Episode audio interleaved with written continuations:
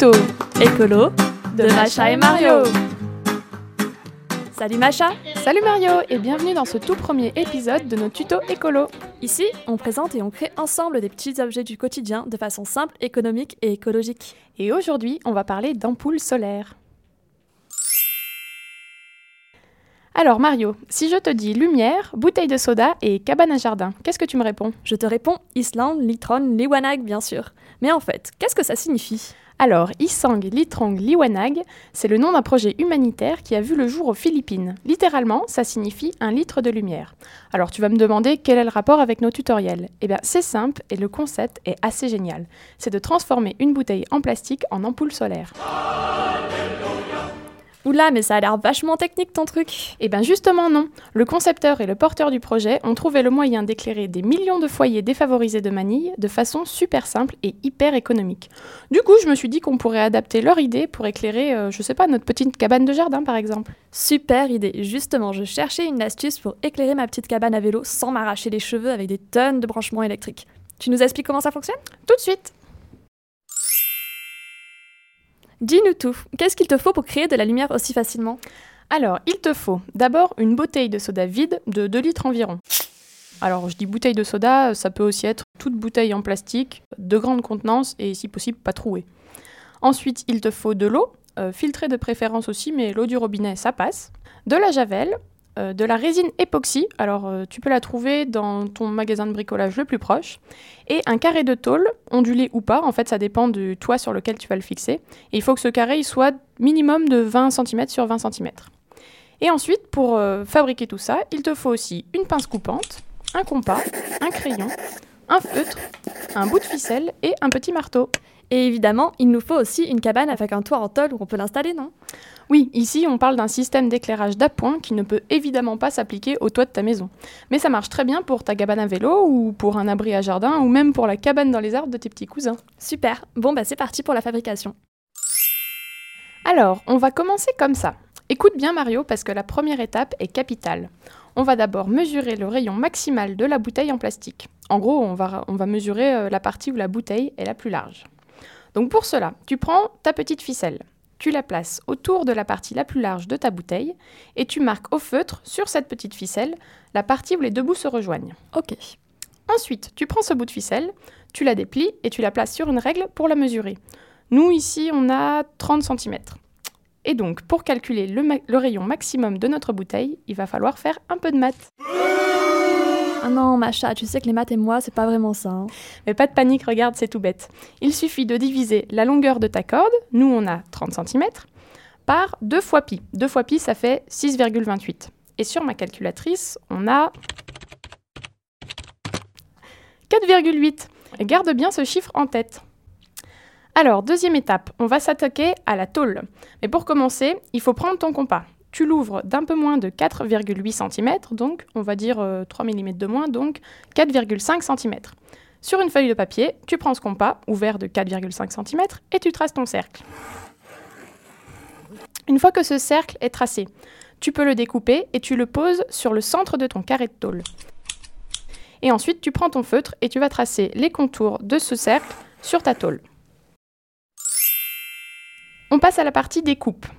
Alors, avec ta pince coupante, on va, il va falloir découper le cercle, mais tu ne vas pas le découper le long de la trace de ton feutre, tu vas le découper un ou deux centimètres à l'intérieur de ce cercle. Du coup, tu vas te retrouver avec un trou plus petit que la taille de ton cercle de base. Et là, accroche-toi bien, ça devient encore un peu plus technique. Une fois que le trou est fini, il va falloir découper des petites bandes dans le reste de ton cercle, c'est-à-dire que tu as ton trou, et autour de ce trou, tu as ton cercle dessiné au feutre. Il va falloir que tu partes du centre du trou avec ta pince coupante et que tu découpes perpendiculairement au cercle une petite bande jusqu'à ce que ta pince coupante touche la trace du feutre. Une fois que c'est fait, tu te déplaces de deux centimètres vers la droite ou vers la gauche, peu importe, et tu recommences. Tu pars du centre du cercle, tu découpes une petite bande jusqu'à ce que ta pince coupante touche le bout, euh, touche le cercle au feutre. Et tu fais ça tout le tour de ton cercle. Finalement, tu vas te retrouver avec euh, un cercle avec des petites bandelettes. Ces petites bandelettes, tu vas toutes les rabattre du même côté de la tôle, c'est-à-dire que tu prends ton marteau, tu tapes un petit peu dessus, et il va toutes falloir qu'elles soient du même côté de la tôle. Donc si je résume, jusque-là, on a fait un trou dans notre carré de tôle et on a rabattu les bords de ce trou sous forme de petites bandes d'un côté de la tôle. C'est ça, et maintenant, ta tôle est prête, il va falloir insérer la bouteille dedans. Normalement, si on a bien fait tous nos calculs, la bouteille devrait rester coincée au niveau où elle est la plus large, dans la tôle. Donc tu la prends, tu la mets dans le trou que tu as fait avec les petites bandelettes, et il va falloir que tu mettes euh, ta bouteille de façon à ce que le bouchon soit du côté des petites tôles relevées, ou rabaissées, ça dépend dans quel sens tu insères ta bouteille. Ok, c'est astucieux. Eh oui. Ensuite, une fois que c'est fait et que le montage tient bien, il va falloir appliquer de la résine, donc la fameuse résine époxy, sur tout le tour de la bouteille qui touche la tôle. Donc en gros, tu vas l'appliquer généreusement sur les petites bandelettes, d'un côté et de l'autre de la tôle, pour que tout le montage soit étanche.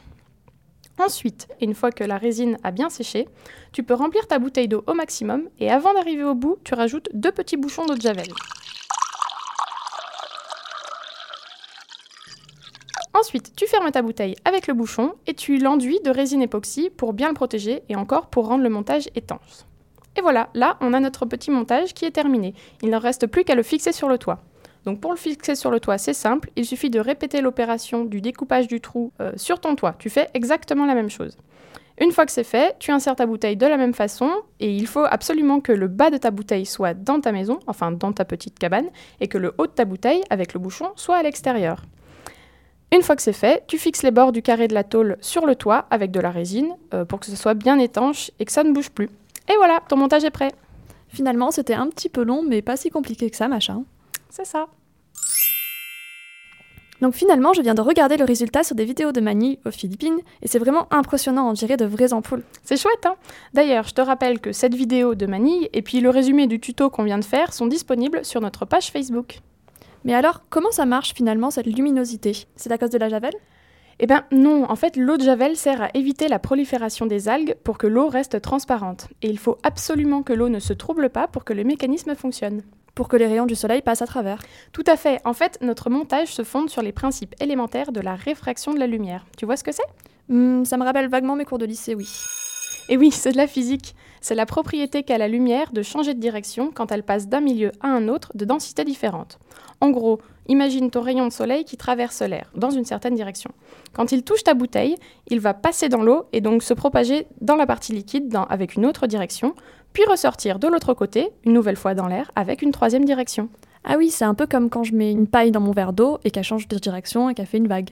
C'est exactement ça. Du coup, exposée au soleil, ta bouteille produit une intensité lumineuse équivalente à une ampoule de cinquante watts. Tout ça juste en dérivant les rayons du soleil qu'elle capte et en les concentrant dans la pièce. On appelle ça le principe du puits de lumière. Bon, petit inconvénient, tu auras remarqué que le système ne fonctionne évidemment que le jour.